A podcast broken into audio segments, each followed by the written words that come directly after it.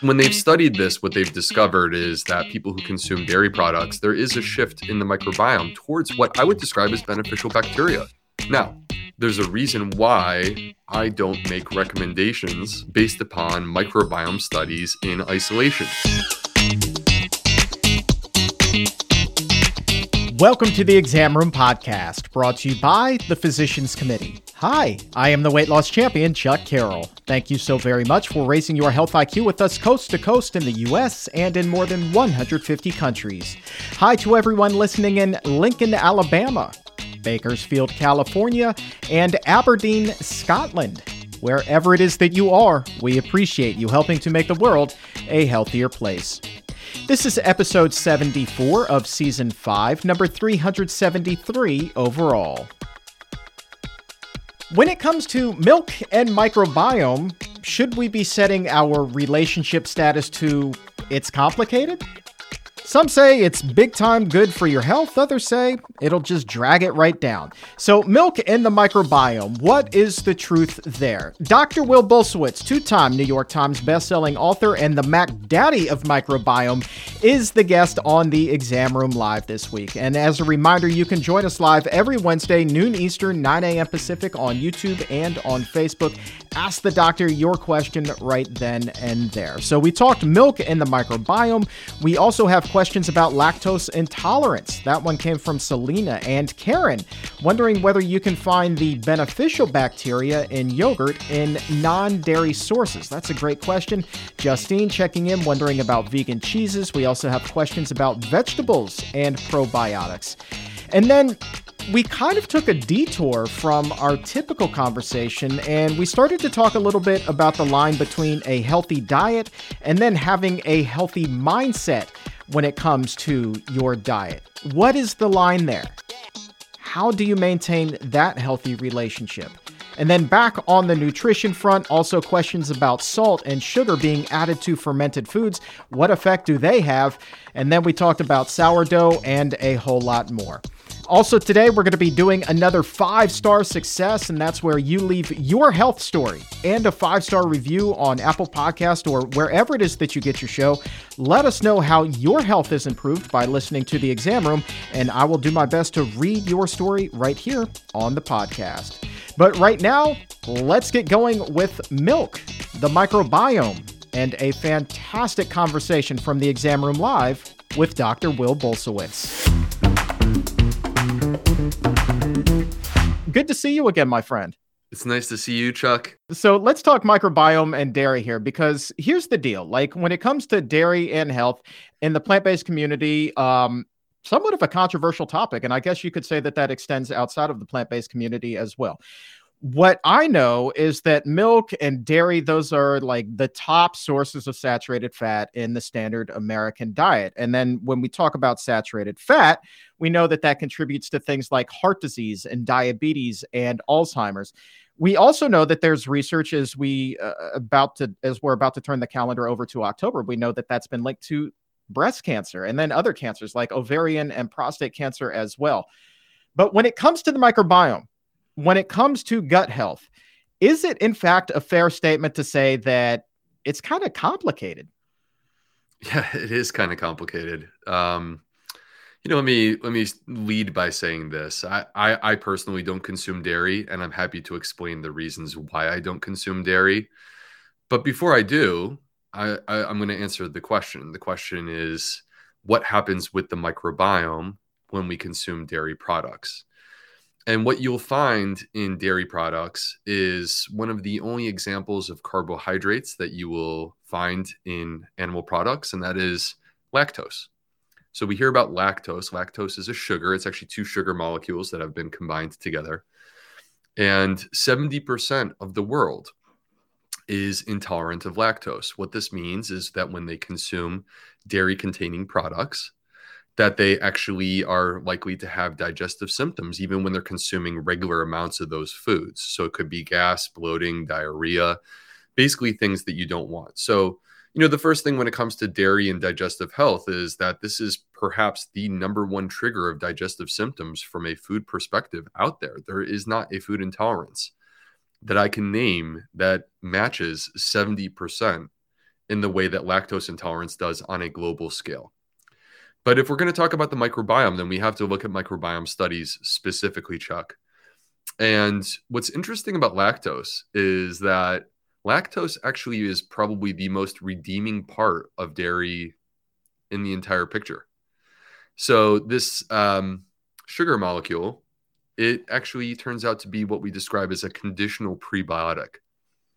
What that means is that in certain circumstances, the lactose in dairy products actually can be a prebiotic to feed the gut microbiome.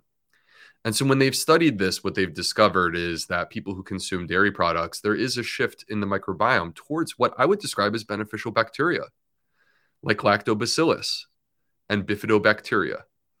And this is the result of this lactose, this conditional prebiotic. Now, there's a reason why I don't make recommendations based upon microbiome studies in isolation, because that would be scientific reductionism. When we take complex science that's nuanced and we reduce it down to one thing, we're oversimplifying it. It's like people who only use their blood sugar to make determinations about what they should eat. No, you should not do that. You are far more complicated than your blood sugar. And the same is true with the microbiome we are more complicated than that. And the reason that I personally choose to not consume dairy products is the uh, connection of dairy products to a number of different conditions, some of which you've already named. So, one is prostate cancer. My grandfather died when he was 75 years old. I feel like his life was cut short by prostate cancer. And there is a very, very powerful connection between dairy products and dairy proteins and the development of prostate cancer, which is the number one cause of cancer related death in men in the United States. So there are a number of reasons that a person may not consume dairy products. I think another consideration would also be animal welfare. And a third consideration is the impact on the environment, land use, water use, greenhouse gas emissions, antibiotic resistance are all uh, ethical concerns from an environmental perspective that come from the dairy industry. So, but I guess to come back to this, can you be healthy and consume some dairy products? Yes, you can. Are there different types of dairy products and some healthier than others? Absolutely. So this is not an all or nothing type of thing. And that's just being sort of honest with the science. I choose not to consume it though. All right. So when we're talking about not being an all or nothing thing, perhaps there are other sources out there, as you were just talking about. Karen um, is, is wondering specifically about yogurt right? We hear so much about the beneficial bacteria that's in yogurt, and she's wondering what are some non dairy sources of the same bacteria? What's a good way for somebody to get those? Yeah, so it turns out that the bacteria that you use to create yogurt, it's a it's a specific blend of bacteria and it does not require dairy products in order for you to use that blend. So the the creation of yogurt involves several microbes, but one of the main ones is something called strep thermophilus. And this is sort of the classic uh, yogurt bacteria or microbe. And if you were to take the um, uh, the microbes that you would use to ferment and create yogurt and introduce them to a non-dairy plant milk alternative, you can still create that delicious flavor and have those fantastic microbes present in that yogurt. So now you could purchase this from the store as a non-dairy yogurt alternative. That's one choice. But I'm always a fan personally of making it yourself. And so what that involves essentially is having the uh, appropriate microbes, which can be purchased off the internet, and also having there's a, actually a device that you would want to purchase, which maintains the proper temperature that you need in order to uh, facilitate the fermentation process with non-dairy milk. Yeah, that's man. See, you you in the kitchen and doing things. I think you like you do way more in that kitchen than you lead on. Like somehow I'm just seeing like this incredible like sauerkraut manufacturing operation that you got going there. That's good for the gut health. We've got these pre uh, or the or the the, the uh, bacteria stuff you were just talking about there. Um, I I just think that maybe there's a secret basement in the Bulsiewicz house where you have all of this stuff going on, and perhaps someday we're all all going to be able to walk walk into a grocery store and see this line of products called Bulsiewicz's best, and it's just going to be fantastic. You're, you're funny, Chuck. I don't I don't anticipate that day is coming, but you never know. Who knows? I did not anticipate that my career would be where I am today, and having this conversation with you and these great people who are here today. So you just you just kind of never know. But you know what I what I would say though is this: the takeaway message from my perspective is that I do believe that we should be including fermented food in our diet. I do believe that this is an important part of a healthful, balanced, diverse diet. Like this is almost like its own type of food category. And one of the ways that you can, you are not required to consume dairy based yogurt in order to do that. You're not required to do that. You can do that if you choose to, but you, there are alternative choices that exist that are great choices. That's the point. All right. So I, th- you and I, I think maybe off of the show over the last month, maybe I sent you a study that uh, showed that the probiotic and the prebiotic market right now is just exploding and it's going to get even bigger. Um, and uh, for a lot of that, that means supplements. Rachel, though, is wondering which vegetables might be good for probiotics, wants to go a more natural route. All right. So it's not that we need to necessarily um, pick a specific vegetable for probiotics Instead, it's thinking about um, the state of that plant. So I'm going to broaden this out and make it so that it's not just about vegetables because we, we could include uh, fruits and other fresh produce. So it's about the state of the plant. There's two scenarios in which you will find that your food is living and has a microbiome. The classic is fermented food fermented food is actually the creation of a microbial ecosystem that involves many different species of both bacteria and yeast to facilitate the transformation of our food. We get a number of benefits out of it. Part of it is food preservation. This is why this was so important within the constructs of human history because we didn't have refrigeration. But um, part of it is also transforming the food into something that's more beneficial for human health. And that's what we see in yogurt or in sauerkraut or kimchi or pickles, things of this variety. So the first thing is if you want to get beneficial microbes, you can consume fermented food. And I, as I mentioned a few moments ago, I, I really am a believer that we all should be doing that. But the second place that you can get them, not as concentrated, not as densely packed with microbes, but still living and having a microbiome, is raw food raw food, if you take uh, a plant, it could be any plant. That plant has a microbiome. As a quick example, Chuck, they've actually done this with apples. So, like, it's September, it's apple picking season in the northern climates. And um, they've actually taken a look at the microbiome of the apple and discovered that the apple has living resident with it about 100 million microbes and it's a wide variety of microbes literally over a thousand species of microbes living with that apple. And that's because much like we have a microbiome that helps to facilitate our health so do each of these plants and all living creatures. Anything that's alive has a microbiome. So if you consume it as a raw food you are consuming it with that microbiome intact. Now when you cook it and this is by the way not an argument against cooking Cooking is also good for us. But when you cook your food, though, you do destroy the microbes because of the heat that's involved in the cooking process. So the, the argument is fermented food and some raw food as well. All right, let's go back now to uh, the dairy, or more specifically, dairy alternatives here. When you go to the store and you're looking for vegan cheeses and vegan yogurts, Justine is wondering how you can know whether or not what it is you're buying is actually good for your gut health. Is there anything that we should be flipping over, looking for specifically on the ingredients labels? as he takes um, a sip of the, yeah, the there. Caught you there, man. My horrible bad. timing. Horrible timing. I thought you were going to go on a little bit longer there. My my bad. um, I, am worried about the sugar content. I think okay. I w- I'm worried about the sugar content, and the other thing is that I do think that we need to be cautious with any plant-based uh, alternative choice. We need to see these foods for what they are which is that in some cases they're ultra processed foods. Mm. And um, so it's hard to like give broad rules, but I think a simple rule that I tend to apply, you know, look, I was a chemistry major in college. And when I flip over and look at the label of many of the foods that exist within our store, I have no clue what's even in there. I have no clue what these these chemicals are.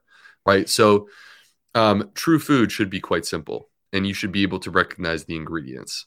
And if we were to make this yogurt at home the way that I'm proposing, you would quite simply take plant milk and combine it with the appropriate microbes. And that is it. That is all you would do. So the ingredient list would be very simple and you would you would know exactly what's in there. So when we go to buy something from the store, there's the convenience that comes from purchasing at the store and not having to create it ourselves, but it comes with the the trade-off that potentially we're buying something that is more on the spectrum of an ultra processed food. I encourage people to take a, a look at the label, take a look at the amount of added sugar that exists in there and also to take a look at the ingredient list. The longer the ingredient list, the more I'm getting apprehensive. What are your feelings on adding sugar to a fermented food? Specifically, I I'm a huge fan of kimchi. I make no bones about that here on the show. Absolutely adore kimchi. The majority of kimchi, though, that I have seen in the store actually has sugar added to it. I've only been able to find a couple of brands that don't put sugar in there. How does that affect the benefits in terms of gut health as to whether or not there's sugar in something like kimchi? You know, it kind of depends on how much. Um, food prepared by the food industry, we should expect that they are trying to attack our pleasure sensors. They want you to get a dopamine hit from consuming their food. Dopamine implying that you like get a response that makes you feel really good. And the reason that they do that is that it brings you back. And so um, it's a challenge because we live, you know, who who am I to pretend that I don't go to the store and buy products? I do. We all do. Right? So I think what we're trying to do here is to the best of our ability to curate healthier versions of this um, but when possible, this is why coming back to spending time in the kitchen and preparing your own kimchi. Kimchi, you know. By the way, Chuck, um, in my new book, The Fiber Fueled Cookbook, there's an entire chapter about fermentation, and it includes a number of different recipes. I forget the exact number; it's between 12 and 12 and 15, but that includes like kimchi cucumbers, and they're addictive and delicious, and you make them yourself, and they're not hard to do. And you make a batch and it will last you for weeks. That to me is where we ultimately need to transition is to um, see the opportunity to create our own food when possible and have control over what exactly goes into that food. Is it wrong that it's football season, Sunday afternoon? Kimchi cucumbers just sounds like an incredible snack for me on game day. I mean, my taste buds have really changed, man. But is that is that football food to you? I think anything spicy is football food from my perspective. You know what I mean? Man. So like, and and you can and you can like um uh uh doll up or like you know turn something into a first class type of deal, like taking chili for example. You take your chili, it's got a ton of beans, it's delicious, it's spicy, and then you put a dollop of sauerkraut or kimchi in the corner of it. That's delicious just takes it up that notch, man. It absolutely takes it up that notch. Uh, let's do a roll call here. Exam room is checking in worldwide, Dr. B. Uh, we have uh, from uh, Algeria. I'm sorry that uh, if I mispronounced your name, but I do appreciate you being here. We have Anand checking in from India, says uh, best wishes. I watch your show regularly. Excellent one. As always, keep it up. That's awesome. Uh, Rochelle just wants to say hi. Hi. We have so many people from all over the world. So go ahead, post. Let us know where you're watching today. We would greatly appreciate it. Wherever it is that you're raising your health IQs with us. Appreciate you being here, my friend. Uh, Davis is looking for a little bit more clarity on lactose here, uh, Dr. B. He's wondering whether you consider lactose to be a good prebiotic. Uh, no. So, so if we were to line up all of the prebiotics that exist, okay. So what are prebiotics? First of all, this word prebiotic, for those who haven't heard me talk about this before, it's a term that means the food that feeds your microbes. Like this is their energy source. And as a result of them consuming this energy source, they repay you with health benefits. So, in order to qualify as a prebiotic, you have to meet those criteria. You have to be food for the microbiome, and it has to ultimately lead to downstream benefits to human health. As I mentioned a moment ago, lactose does qualify as a prebiotic. Um, this is the only prebiotic that I'm aware of that comes from the animal product world. That's the only one that I'm aware of. Uh, the you know almost exclusive um, presence of prebiotics is in plants. All plants contain prebiotics. That's fiber and polyphenols and resistant starches. So whether it's fruits, vegetables, whole grain, seeds, nuts, and legumes, if it's a plant, you know it's got prebiotics. And if we were to create a rank of the top prebiotics, it would be rather challenging for me to do um, because the science is rather incomplete.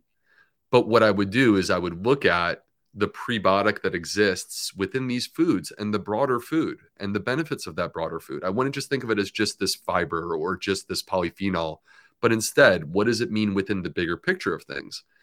And what I would offer to you is that we would have these fruits and vegetables and whole grains and seeds and nuts and legumes. And I could, for every single one of them, point you towards the research that suggests that they're beneficial to your health beyond just being prebiotic.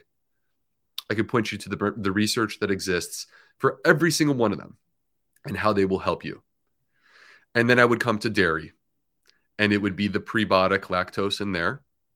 And I would say, but there's a problem there is a compromise that is required. There may be some benefits to dairy consumption relative to, say, I don't know, Coca Cola, right? There, I mean, truly, there may be some benefits to dairy consumption in that setting if you replace Coca Cola with dairy products, or particularly if it were fermented dairy products. But it's also coming with a compromise, which is that it increases your risk of certain specific conditions, such as prostate cancer, perhaps endometrial cancer, perhaps breast cancer. So to me, why would I choose the food that requires my compromise when I could choose the food that requires no compromise? Those are the plants. All right, let's uh, do one more here on dairy, and then we'll open it up and do a wide range of uh, questions here. Selena is looking for kind of a, a, brass tacks kind of final answer from you here. Um, is dairy good for your gut since so many people are lactose intolerant? Yes or no? I think you said at the top of the show more than two thirds of the global population is, in fact, lactose intolerant. I don't think it's good for your gut. I think that there are far better choices that you can make, like choosing plant based sources. There you go. All right. Let's go ahead and open it up. Uh, you, my friend, uh, have spoken glowingly in the past about sourdough bread. And uh, Mommy Vegan Nummy at 1213 writes When I'm using sourdough starter to make bread, will the beneficial bacteria die in the baking process? Ah, good question. Uh, the answer is yes, they will die uh, when you bake the bread. But prior to their death, which sounds, gosh, that's so morbid and dark. So I feel a little bit bad. It sounds like very uh, catastrophic. But but prior to that happening, they will produce healthy bread and they transform the bread. So um, sourdough bread is not the same as consuming regular bread fermented with baker's yeast and that transformation process basically like takes the flour and turns it into something that's slightly different. And so you still get the benefit of that transformation even if the microbes are not present. And i think it comes back to the point that when it comes to fermented food the benefit is not just the microbes. The benefit is the microbes and also what the microbes produce for us. And so let's not lose sight of that. You still get all of that with the with the sourdough all right, uh, quick departure here. Vegan Todd says, loving the Led Zeppelin t shirt, Dr. B. That is fantastic. You've got good taste in threads, Vegan Todd. Uh, question from uh, Ian here at 1209. Ian checking in from Norway, by the way. That's pretty cool. Uh, he, Ian writes uh, I eat ground flax, ground chia, and hemp seeds mixed into my steel cut oats, along the same lines of what it was we were just talking about with sourdough. Ian is wondering Will cooking those things destroy any of the nutrients, or should he mix them in after the cooking process? Uh, particularly when it comes to so ground flax, the, the um the flax, if you don't grind it, you can't release the lignans um, and get access to the omega 3s. So, so it's a requirement for the flax for it to be ground. And the issue is that when you grind it, you actually expose it to air, and that that introduces an oxidation process.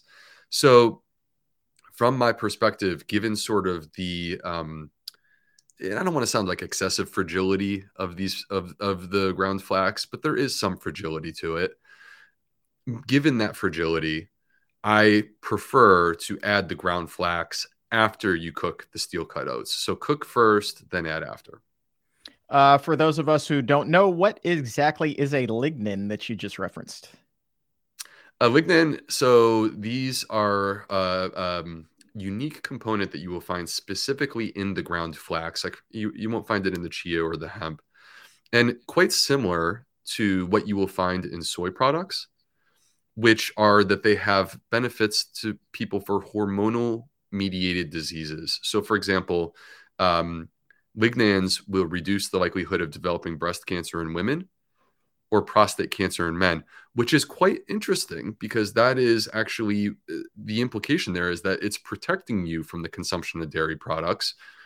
And really what we're talking about here is sort of blocking these hormone receptors. And that's that's effectively what these lignans do is help to block these hormone receptors and protect us from hormonally mediated diseases.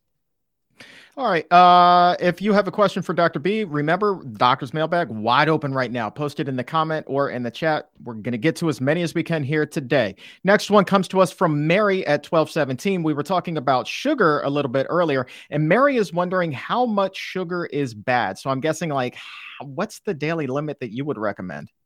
Oh gosh, I mean, I I I I really don't have a number. Um, I think that the amount of sugar that we consume as society is excessive. I think that's quite clear. And in order for us to move in, uh, towards a reduction in our sugar consumption, it really requires us to step away from using ultra processed foods. And so that to me is where my focus is: is let's try to, whenever possible, replace these ultra processed food sources with instead um, sources that are whole food plant based and we're cooking at home. We've touched on this one in the past, but always seems to come up. So it's always good to answer it again. RJ, wondering about kombucha and gut health. What's the connection there? Thumbs up or thumbs down? Yeah, somewhere in between. I'm, I'm not, I'm not, I wouldn't sit here and advocate for kombucha consumption to people who don't consume it, saying that you're missing out on something that's crucial to your health. It is a fermented food. There are benefits to fermented foods. You also have many different alternative choices when it comes to fermented foods that include, we've mentioned some of these sauerkraut, kimchi, plant based dairy alternative uh, like kefir, um, uh, tempeh, miso. These are just a couple of examples of fermented foods, pickles. These are just a couple of examples that you could that you could consume. It's you know nutrition. Like getting back to dairy for a moment, Chuck. It's all about substitutions. Nutrition is about substitutions. What what are you replacing with what? You could make you know butter seem healthy if you're comparing it to something that's less healthy. So it's always what are you comparing to what? And when it comes to uh, kombucha would i prefer for you to drink kombucha than to drink soda? Yes. Would i prefer for you to drink kombucha compared to water? No. That's kind of where it falls there you go. It's compared to what? I think that that's always an important question that gets uh, overlooked a lot of times, right? So compared to what? If you're going to have, I guess, kind of, you know, like Coca Cola versus the kombucha, the kombucha is going to win nine times out of 10, right? Um, you, my friend, love some sauerkraut. Obviously, we've talked about that a lot in the past. A lot of people have written to me both with sauerkraut and kimchi, and they're concerned about the sodium content in there. So we have a question here from Vi at 1212. And Vi says, I want to eat homemade sauerkraut, but it is so high in sodium. Can you get the same results with the probiotics by using less salt in the fermented cabbage? There's a certain threshold of salt. So when you make when you make sauerkraut at home, um, what you want to do is actually use a kitchen scale. And that kitchen scale will allow you to be very precise in the concentrations of salt. And, and in the interest of food safety, you have to meet those concentrations. When you don't meet those concentrations, you are taking the risk that this could become unsafe food. So um, I think it's important for people to understand that there's going to be some salt involved. Now, you know, one of the issues that exists within the plant-based community, and I I think that this is like important to unpack, is that we have been talking about the problem with salt intake in the United States and how this is, you know, harmful to our health. I completely agree. The salt intake in the United States is completely excessive and it is harmful for your health. But where is it coming from? It is not coming from sauerkraut. It is coming from ultra processed foods. It's coming from fried foods. And the excessive consumption of ultra processed foods and fried foods lead to this excessive consumption of salt, and it leaves you no wiggle room. But if you're eating a whole food plant based diet, that does not include that exposure to salt. And the fear or concern that you are excessively consuming salt. I mean, I understand that we have, like, sort of said, we got to cut down our salt intake. We do. But once you cut it down, you don't need to live in fear that a couple of bites of sauerkraut are sometimes somehow destroying your health. I would actually argue very much the opposite. You know, uh, personally, not speaking on behalf of the organization here, uh, just personally, I'm really happy to hear you say that because you know, somebody wrote me an email the last time you were on the show and, and kimchi came up and they were like, just so you know, dot, dot, dot, dot, dot, you know, you should not be eating kimchi. We're talking all caps, multiple exclamation points, underline, bold, you name it, as much as they could possibly do. That's what they did to this. You should not eat kimchi because it is high in sodium. They were like, essentially, they were trying to make the point that it's as bad as a french fry or as a potato chip or something like that. And as a guy that used to eat bags of potato chips and tons and tons and tons of french fries, I can sit here with confidence and tell you like there's nothing nothing that you could draw a comparison to between those things, you know, the potato chips, the fries, and the kimchi. Like they're just not the same thing whatsoever. So to hear you say that, I think that that is a very important message. And it goes back also, Dr. B, to something that I've heard said on this show too is like a lot of times we get hyper focused on one nutrient or in this case you know one ingredient in that case is salt so when we do get hyper focused i mean are, are we just kind of get getting you know lost along the way yeah, I think we're losing the nuance. I think yeah. I think that I think that you know part of the problem is that we become conditioned by the conversations that take place wherever those conversations may be, the internet or wherever. We become conditioned by these conversations to really sort of vilify specific nutrients when in fact you need salt intake in order to live. Like you do. You can't go zero salt. You would die. Right? So um I think it's like understanding the context of all of that, which is that within the context of a diet that is 60 or 70% ultra processed foods, the amount of salt intake is excessive and we clearly need to reduce it, right? We clearly need to reduce it. But when you reduce your salt intake, you shouldn't live in fear that salt is causing harm to your body. You need salt intake in order to live. And it's it's true of many different nutrients, Chuck. You know, you could take uh, omega 6 fats, for example. So it's quite simple and easy to vilify omega 6 fats. We consume way too much of them. We're outpacing omega 3 intake 15 to 1 in the United States. Most of these omega 6 fats are coming from vegetable based oils. Um, and it could be very simple to say you should have no omega 6s in your diet. That would actually be completely wrong. Hmm. It's an essential fat. We need omega 6s in our diet.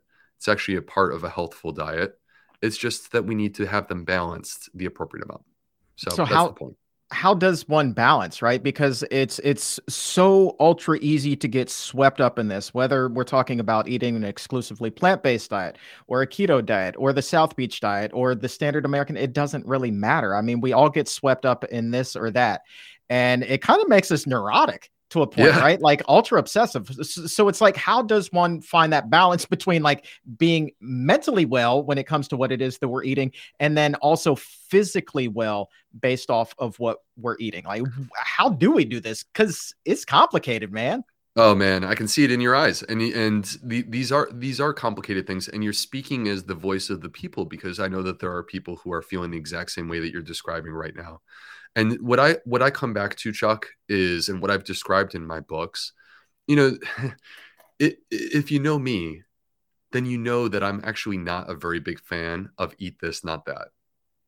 I'm much more of like a hey, food is great, food is fun. Let's eat for variety. Let's eat for abundance, right?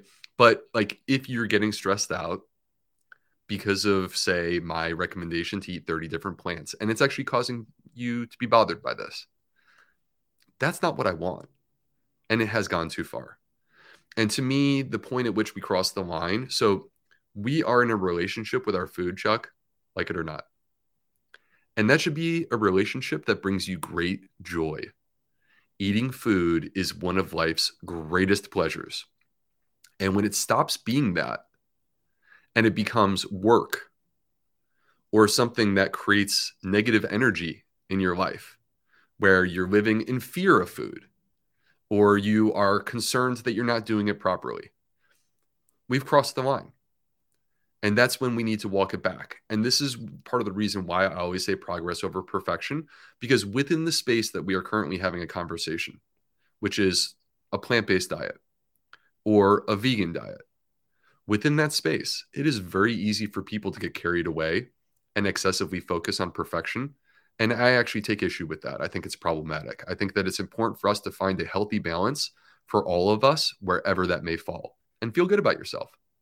Oh man, see, because now I could I could go down this path all day because then the other part of me is like, all right, well, if you give an inch, the old me would have taken a mile. It'd be like, well, essentially saying do the best that you can. That means, well, the best I can is by going right back to the drive-through. So that's where I'm gonna go, right? So it's like you kind of give yourself that permission to continue with these unhealthy habits. But then it's like you have to realize that the best you can do if you're just getting started is probably a lot better than you're doing today. So you have to explore that space as well. But then being able to recognize when you've crossed over that line that you were just talking about, where you are neurotic about it and you're ultra obsessive to the point where being healthy has become an unhealthy obsession. And so like it it is a really interesting thing. Like, you know what I would love to do is bring on like a food psychologist or food psychiatrist and then the three of us just do like a panel discussion or something like that because I mean that that's a complex issue, but I think that there's a lot of people out there that could get some great benefit from a, a, full show just devoted to having that healthier relationship with food you were talking about. You know, I think these are complex things, and here's here's a, a couple things that I would say about this. So first of all, there are many different voices that exist within the health and wellness space. There are many different voices and perspectives that exist within the plant based movement. And people come at it from different angles, different motivations, different context, and a different sort of way of delivering the message. The way that I say stuff is different than some of the other leaders within the plant based space. I embrace that. I welcome that. In no way do I believe that my way is the only way and the correct way. Instead, I believe that it's nice to have multiple different voices saying multiple different things, but we're all sort of pushing in the same direction because ultimately that's going to connect with different people. Different people connect with different messages, right? So, like, I personally would connect with a certain message, but I may not connect with other messages. And so, it's important that we have an environment where all the different types of people that exist out there can find some sort of voice that they latch themselves to and that they want to be a part of that. So I, I first of all, I embrace the fact that there are many different perspectives on this. Um, and when it comes back to this idea of, you know, for example, if you give them an inch, they'll take a yard or something of that variety. I, I understand that, but what I would actually say is this this is not about what you need to be or some sort of expectation for the future. This is about that one step that you can take today one step, and it could be a small step. And if you take that one small step, then you are making progress and you should feel good about yourself. And when you come back tomorrow, you'll do it again. And every single day, when you take a small step in the right direction, you're going to wake up one day and you're going to realize that you accomplished your goals, but you didn't put the pressure on yourself to say, I have to be this by this particular day. I don't really particularly like that. Oh, dude, I love you so much, man. And and as a guy who was in that position, uh, you are spot on. I mean, with scary accuracy, because it's it's so easy at the starting line to see the finish line like way, way, way. I mean, we're talking in a lot of cases like miles down the road, and you're like, why even bother? But if you do one step at a time, one step every single day, eventually you are going to get to that finish line. You're going to cross it and it's going to be better than you could ever have possibly imagined. And yeah, it can be daunting at first, but one step at a time makes it a whole lot easier to do. Yeah, and this is this easier. is the idea of a growth mindset. Not, I'm, and I'm not the first person to introduce this, nor would I try to claim that. Carol Dweck is the person who introduced the idea of a growth mindset, but it is something that you will find in my books because I believe in it. And it's the same idea, by the way, that as a father, I want to pass on to my own children, regardless of what they eat. Mm. I want them to have a growth mindset because it's a healthy way to go through life. All right, uh, let's uh, see if we can grab a couple of more questions. Like I said, man, we could do this all day, um, but let's grab a couple of more questions here before we close up the doctor's mailbag today. But uh, quickly, another roll call. Jan checking in uh, worldwide. Jan is in Wales. We've got Angela in Michigan. Nikki is in the UK. Abe in Indiana. 30 seconds to savory. I'm guessing they're a chef. Uh, they're in New York City. Misty is in Virginia. Here we go. Marta is in Poland. Uh, we've got somebody in El Salvador. We've got more people in Vegas. I mean, they're all over South Dakota, Japan, Jacksonville, Florida. Stay safe right now, my friend. Um, so yeah, I mean, just and Zambia. I think that that might be a first. How about that's that? Cool. You ever had somebody that's check in cool. from Zambia? Man, I don't believe so. I think that's really cool. I love that. I'm so and I'm and I'm excited about all of them. Hi, Marta from Poland. Yeah. Uh, well, uh, let's go ahead and take uh, Kaori from Zambia's question here. Uh, we were talking sourdough earlier in the show. Um, they are wondering is it possible that consuming sourdough bread actually disrupts microbes in your gut? No, I don't think so. I, I, th- there's actually um, research being done by one of my friends in the UK. Um, she uh, has a program called the, the Sourdough School. And uh, it's actually quite remarkable what she's discovering in terms of the benefits of sourdough consumption on the gut microbiome. So, but the key is to remember that what you're starting with is you're starting with the flour. Ideally, this is a um, well sourced whole grain flour, right? Like in a perfect world, you're milling it yourself. And then this is being transformed into what ultimately is output as sourdough bread. And um, you know, could could you consume this to excess? Of course. Would I argue that this is the backbone of healthful diet? Absolutely not. Like this is not like the backbone. But we also may fi- we also find that in the blue zones, for example, Sardinia, what are they eating literally every single day for lunch? It's a big old bowl of minestrone, tons of veggies, tons of legumes, and a slice of sourdough bread. That's how they roll. So, so you're a minestrone guy, not a minestrone. Minestrone, minestrone, tomato, tomato. I got you there. Barbara. Agree Barbara, to disagree, Chuck. It's hey, man, whatever. It, it if we're gonna good. fight over this, so be it. But no, like any way you want to pronounce it, it still tastes good to me, right? That's all that matters.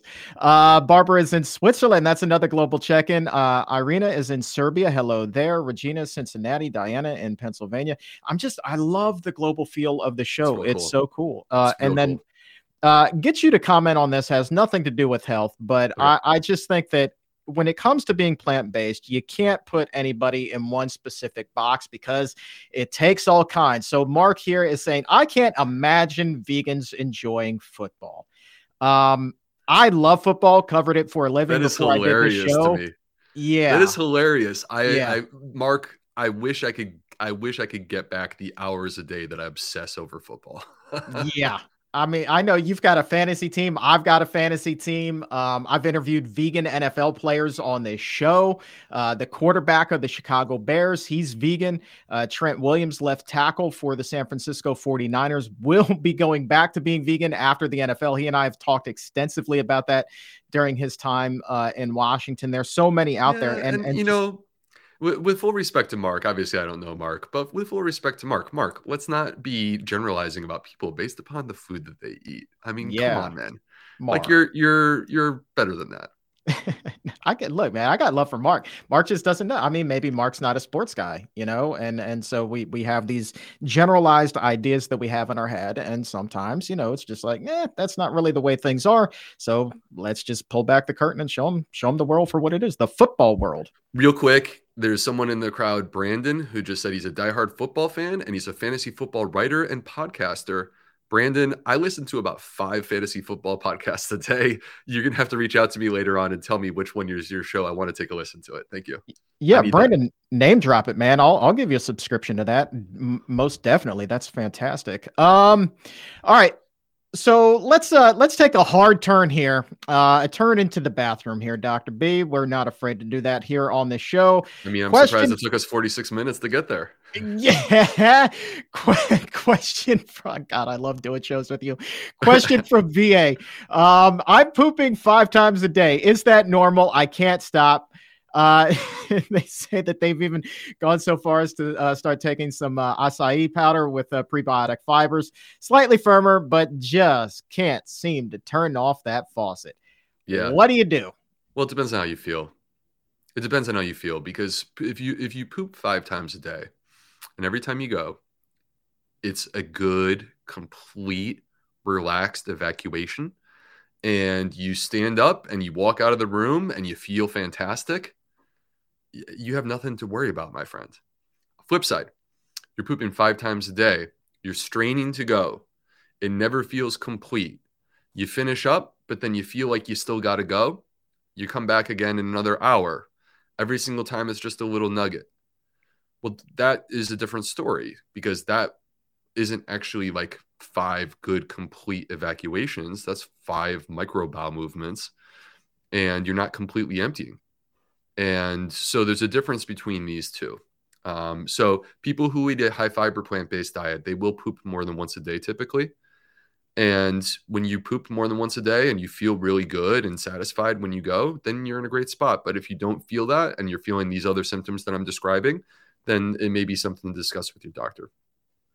All right. And uh, final question comes to us today from Stockholm, Sweden. And uh, Asa, who is checking in from there. How do you reset gut health after taking antibiotics?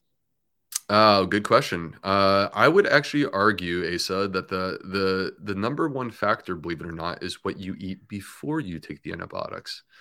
We actually have this uh, research where a high fiber diet reduces the impact, negative impact of antibiotics on your gut microbiome.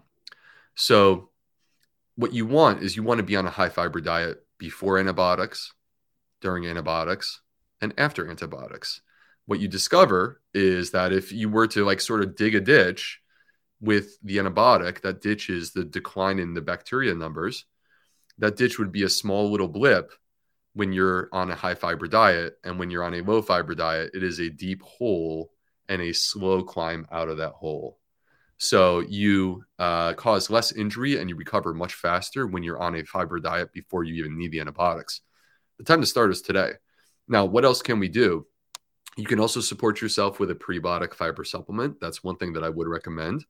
Um, and then beyond this, you want to look at the, this time of this period of time while you're on antibiotics and the two weeks to four weeks after the antibiotics and really protect your body during that time. So, this is the time to really be attentive to getting a good night's rest, spend some time outdoors, exercising, managing your stress, and perhaps most importantly, don't sabotage your health.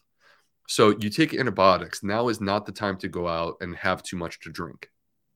Now is not the time for excess uh, saturated fat intake.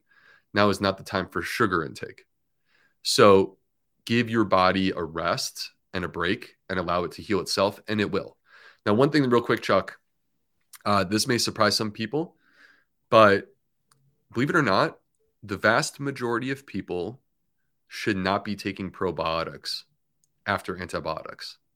This is based upon a 2019 study published in the journal Cell from the Weizmann Institute in Israel. And what they discovered is that when you take probiotics after antibiotics, you actually slow the body's recovery.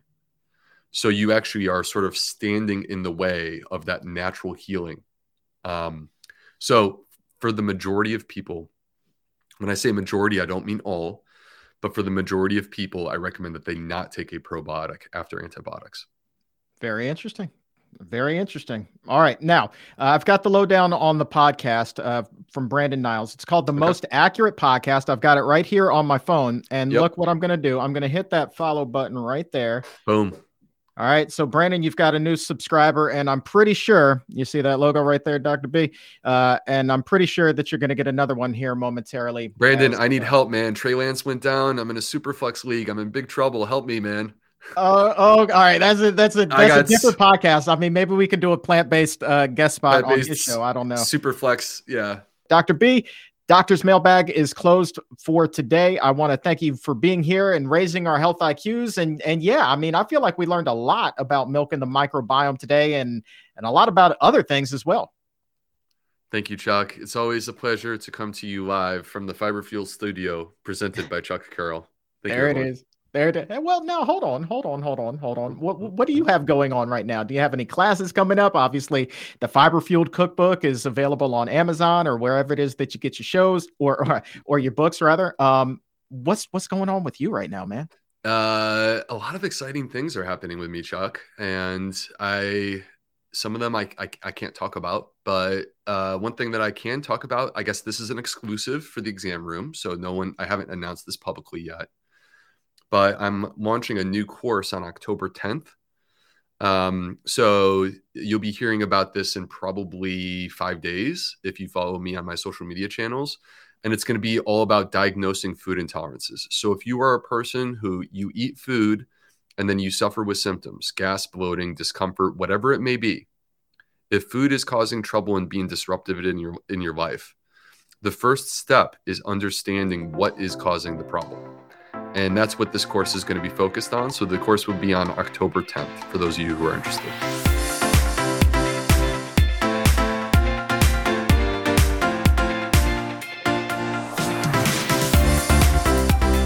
Links to all of Dr. B's social media accounts can be found for you right now in the episode notes. So go ahead, give him a follow so you will know when the new program launches. You will be the first to know, my friend.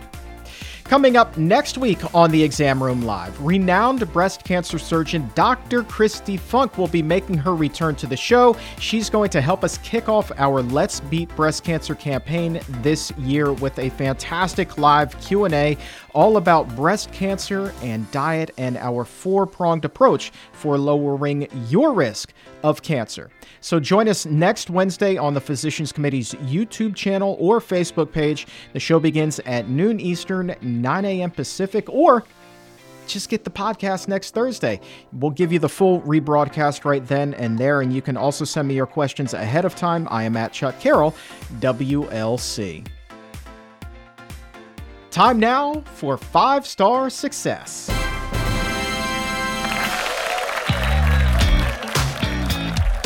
We want to know about your own five star health success since you've adopted a plant based diet and how you have managed to raise your health IQ by listening to the Exam Room podcast. Here's how this works all you need to do is go on Apple Podcast or wherever you get your show, leave a five star rating, and in that review that you leave, write about your own health transformation and then we will do our best to read that for everyone right back here on the show. Our first five star success comes to us from G. Franny, who writes, This is my favorite podcast about eating plant based. Chuck has interesting guests and helps to keep me motivated. I have lost 30 pounds and I feel great. Well, G. Franny, that is awesome to hear. I'm so happy for you that you are achieving your weight loss goals. And the one thing that I've learned on this show is that it's not just about the weight loss. That's the big thing. That's kind of like the beauty pageant of health, right? But the fact of the matter is, when you start losing that weight, so many other things start to click into place with your health as well. I would love to keep tabs on how your health is progressing, so don't be shy about reaching out and letting us know how you are doing. And our next five star success today comes to us from Anders, who writes This podcast has changed my life. The mental and physical benefits of eating a whole food plant based diet are innumerable. I'm only 23 years old and I plan to be plant based with my family for the rest of my life. Anders, You are wise beyond your years, my friend. 23, and you've got it going on and you have your whole life ahead of you still. So I can't wait to see what the future holds for you. I think that your health is on point, and thank you so very much for sharing those nice words with us here on the show.